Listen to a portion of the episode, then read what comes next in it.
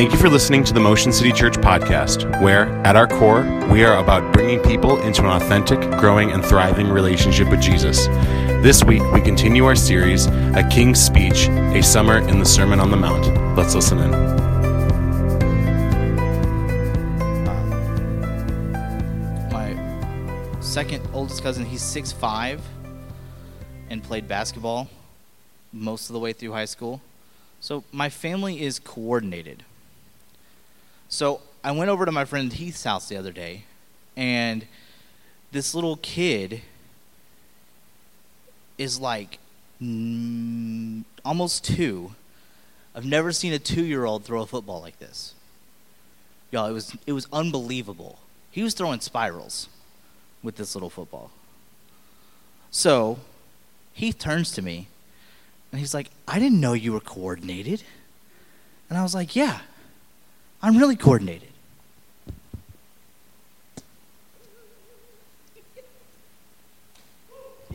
It's not an issue. Like, that's what I do. And he's like, Man, I just thought you were book smart. I was like, Oh. No, I mean, I'm a pretty coordinated guy. I've done things my whole life. One of the, I'm trying to teach Hadley how to ride a bike. It's like the hardest thing for me because she doesn't have that natural coordination. I, the other day, I was trying to throw her, show her how to skip a rock. I was like, okay, so you got to hold it like this, like just in between your two fingers, and then you just like throw it this way and push the rock with your finger, and it'll just skip. And she goes, okay. So we worked for about a minute to put the, fin- the rock in her fingers correctly, and she goes, all right. and I was like, oh, well, at least we got the rock right. But the point of the story is goes back to Heath. And Heath made a judgment about me based on the little that he knew. And that's what Heath did. So, we look at Matthew 7, verses 1 through 6, is where we're going to be this week. It says, and I need to pull up the right version so that it matches what's on the screen. Otherwise, that could be bad, right? Do not judge others, and you will not be judged. For you will be treated as you treat others. The standard you use in judging is the standard by which you will be judged. And why worry about a speck in your friend's eye when you have a log in your own eye? How can you think of saying to your friend, Let me help you get rid of that speck in your eye, when you can't see past the log in your own eye? Hypocrite. First, get rid of the log in your own eye. Then you will see well enough to deal with the speck in your friend's eye. Don't waste what is holy on people who are unholy. Don't throw your pearls to pigs. They will trample the pearls, then turn and attack you.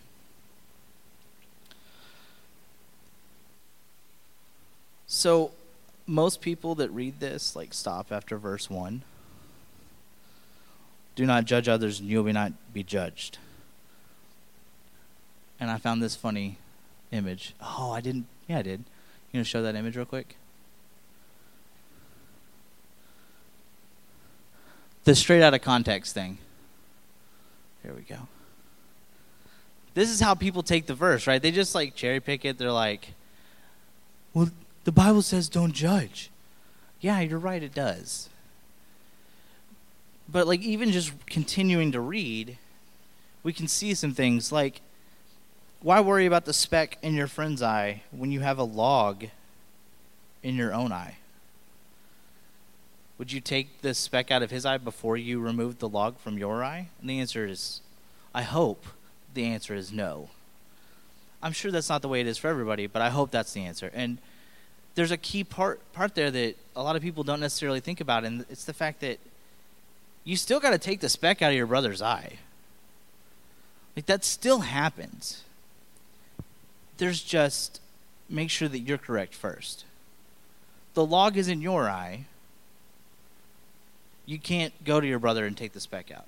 So get the log out of your eye, and then go take the speck out of your brother's eye it's not just a simple transaction there. It's not just a, like I'm going to go over there and not do it, not tell him what's up because that would be wrong. And I think one of the things that uh, when people read this, they they catch on to that don't judge thing. But the problem is when we look at scripture, you don't get to just look at one piece and say, okay, well, that's the answer. You have to look at all of it. And so we're going to go to another place of scripture that I think really illuminates what Jesus is saying here and helps us to understand a little better. And that's going to be 1 Corinthians chapter 5. That's Chronicles. I always get those mixed up. Especially when I'm like going through something. And we're going to start in verse 9.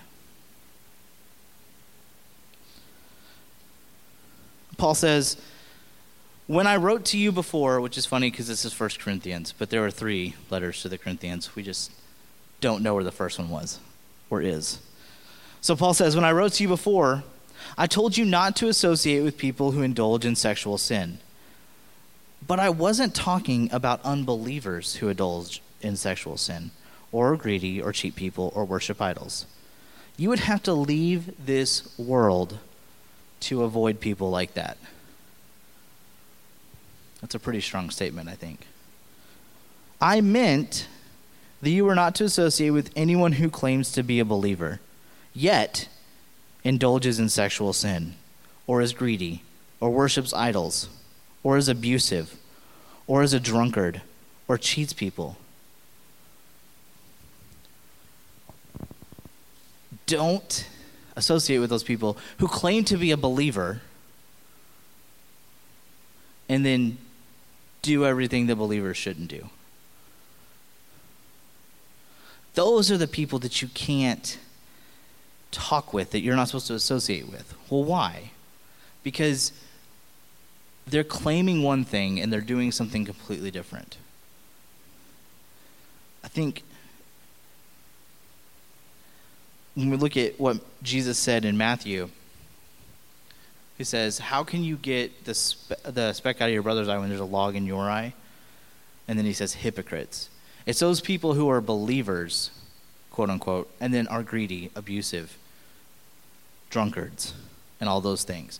Those are the ones who are the hypocrites that are, they're going around trying to get the speck out of your eye while they have a log in their eye. And then I think the next line is really, really cool. And it says, don't even eat with such people. Can you leave that for just a second? We talked about this uh, a few weeks ago, and then everybody went out to eat, and it was really fun. But the idea that part of the fellowship, of the early church especially, was all based on a meal. And so when you look at 1 Corinthians, Paul is talking to a group of people who get together as a meal for communion and church. Like that's what they do. That is church to them. So when Paul says don't even eat with such people, he's saying don't let them in church. That's a really, again, really strong statement. It's not like, hey, that person's a believer and they're doing the wrong thing. We should like maybe try to help them out. No, no. You confront them. If they don't correct the behavior, you're really hard. you you kick them out. You don't even eat with them. So the question is how does this work with what Jesus said? How does this idea of don't even eat with those people work with, well, don't judge other people? Well, Paul goes on, fortunately. And verse 12 says, It isn't my responsibility to judge outsiders, but it certainly is your responsibility to judge those inside the church who are sinning. God will judge those on the outside, but as the scriptures say, you must remove the evil person from among you. Paul quotes from Deuteronomy 17, verse 7. And uh, I think that verse is, I didn't look it up, but I'm pretty sure that verse is really strong, as in, like, don't associate with the evil person means you can stone them. Um, that was a common practice in the Old Testament. Like, they sinned, they did the wrong thing. You take care of them, kick them out of the community all the way out of the community. And I think Paul's words here are really, really important, and they show us how we should act as Christians. And we should look at Jesus' words also. So let's go back to Matthew in light of what Paul said and see if we can hear it a little bit differently. Do not judge others, and you will not be judged. That's a cool verse, but I think verse 2 is really, really important here. For you will be treated as you treat others. The standard you use in judging is the standard by which you will be judged.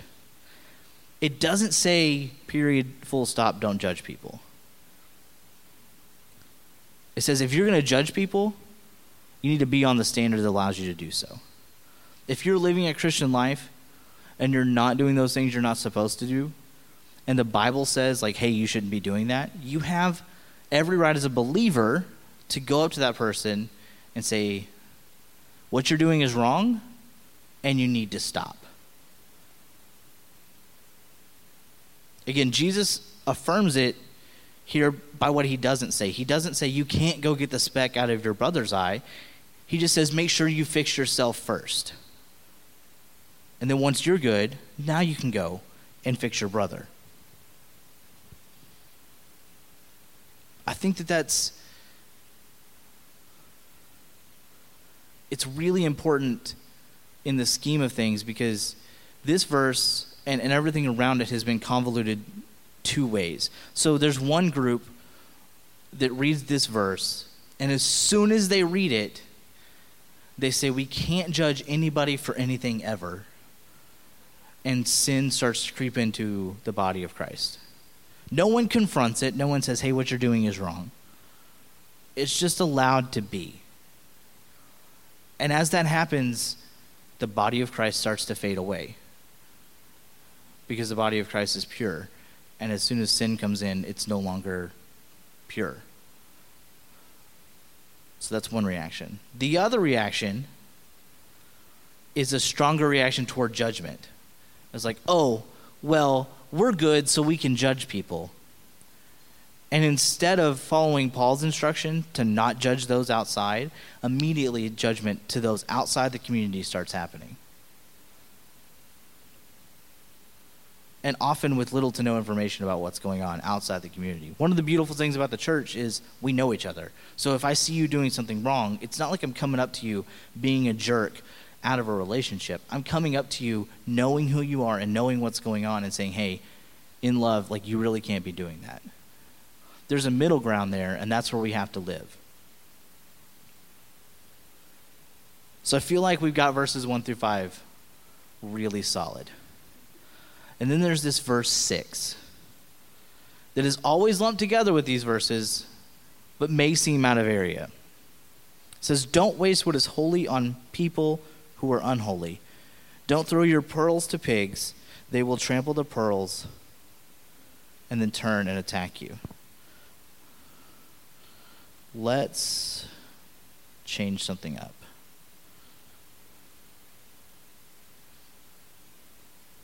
because the New Living translates it, but it's not great.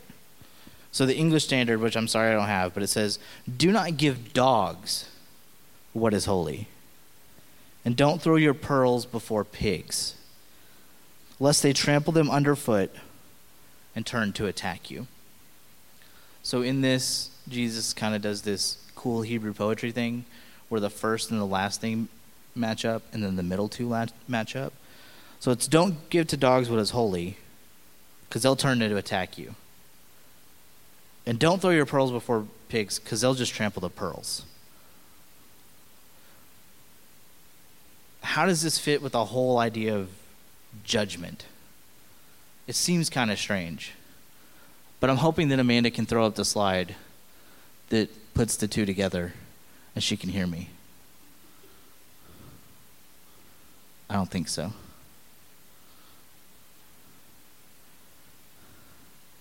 Nope, not that one. You're close. Nope, next one. There we go. You're doing great. I appreciate you. Don't keep speaking wisdom to a stubborn person. Jesus says all these things about judgment and then gets to the end of the judgment section that he's going to talk about. He says, Hey, these things that I'm telling you, if they're inside the church, and if you're, you're judging is a hard word. If you're confronting them, I mean, you are judging them, but like the confrontation's better than just a judgment. Tell them what's up. If they do it, that's great. If they don't and they continue to do the wrong thing, don't keep pouring into that. If you keep confronting that action, the dogs are going to attack you. If you keep confronting that action, everything that you pour into them is going to be trampled over. And that's a really hard thing for um, especially pastors to do is uh, we have like this love of everybody and just we love people and we want to know Jesus.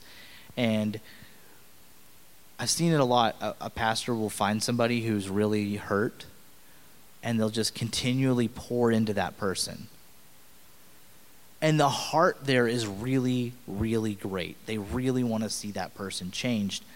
But the problem is they're spending all of their time on something that isn't going to change. That person is stubborn. Those dogs aren't going to accept what's holy. Those pigs don't understand what pearls are. And if you continue to pour that that way, you're going to feel burnt out. As a Christian, you're going to feel like my efforts are worthless. Have you ever talked to somebody and they just completely rejected the gospel and then you try again and again and again and it just they keep saying no and you're like what am I doing wrong? Well, honestly what you're doing wrong is you're continuing to throw your pearls before swine. And that's really hard to hear. So what do you do on the other side? Well, we believe that Jesus is the one who changes people's hearts. So you continue to live a life in front of them that it says, hey, this is who I am, and I'm praying for you, and give them every opportunity. But if they're stubborn, you're not going to get that chance to change their mind. That's something that Jesus has to do. So the whole idea of these verses, Jesus is kind of giving us the groundwork for what to do later. He's telling us, hey, whenever you get to these situations, make sure that you do the right thing, and the church will continue to operate. These verses are short, to the point, and cool. But you can't just take that one little verse and just be like, don't judge anybody. You got to look at everything and see what Jesus is saying in the context of what's going on. I hope that I've made this clear and that you understand it. Probably not, because my brain's been scattered all week. But let's pray.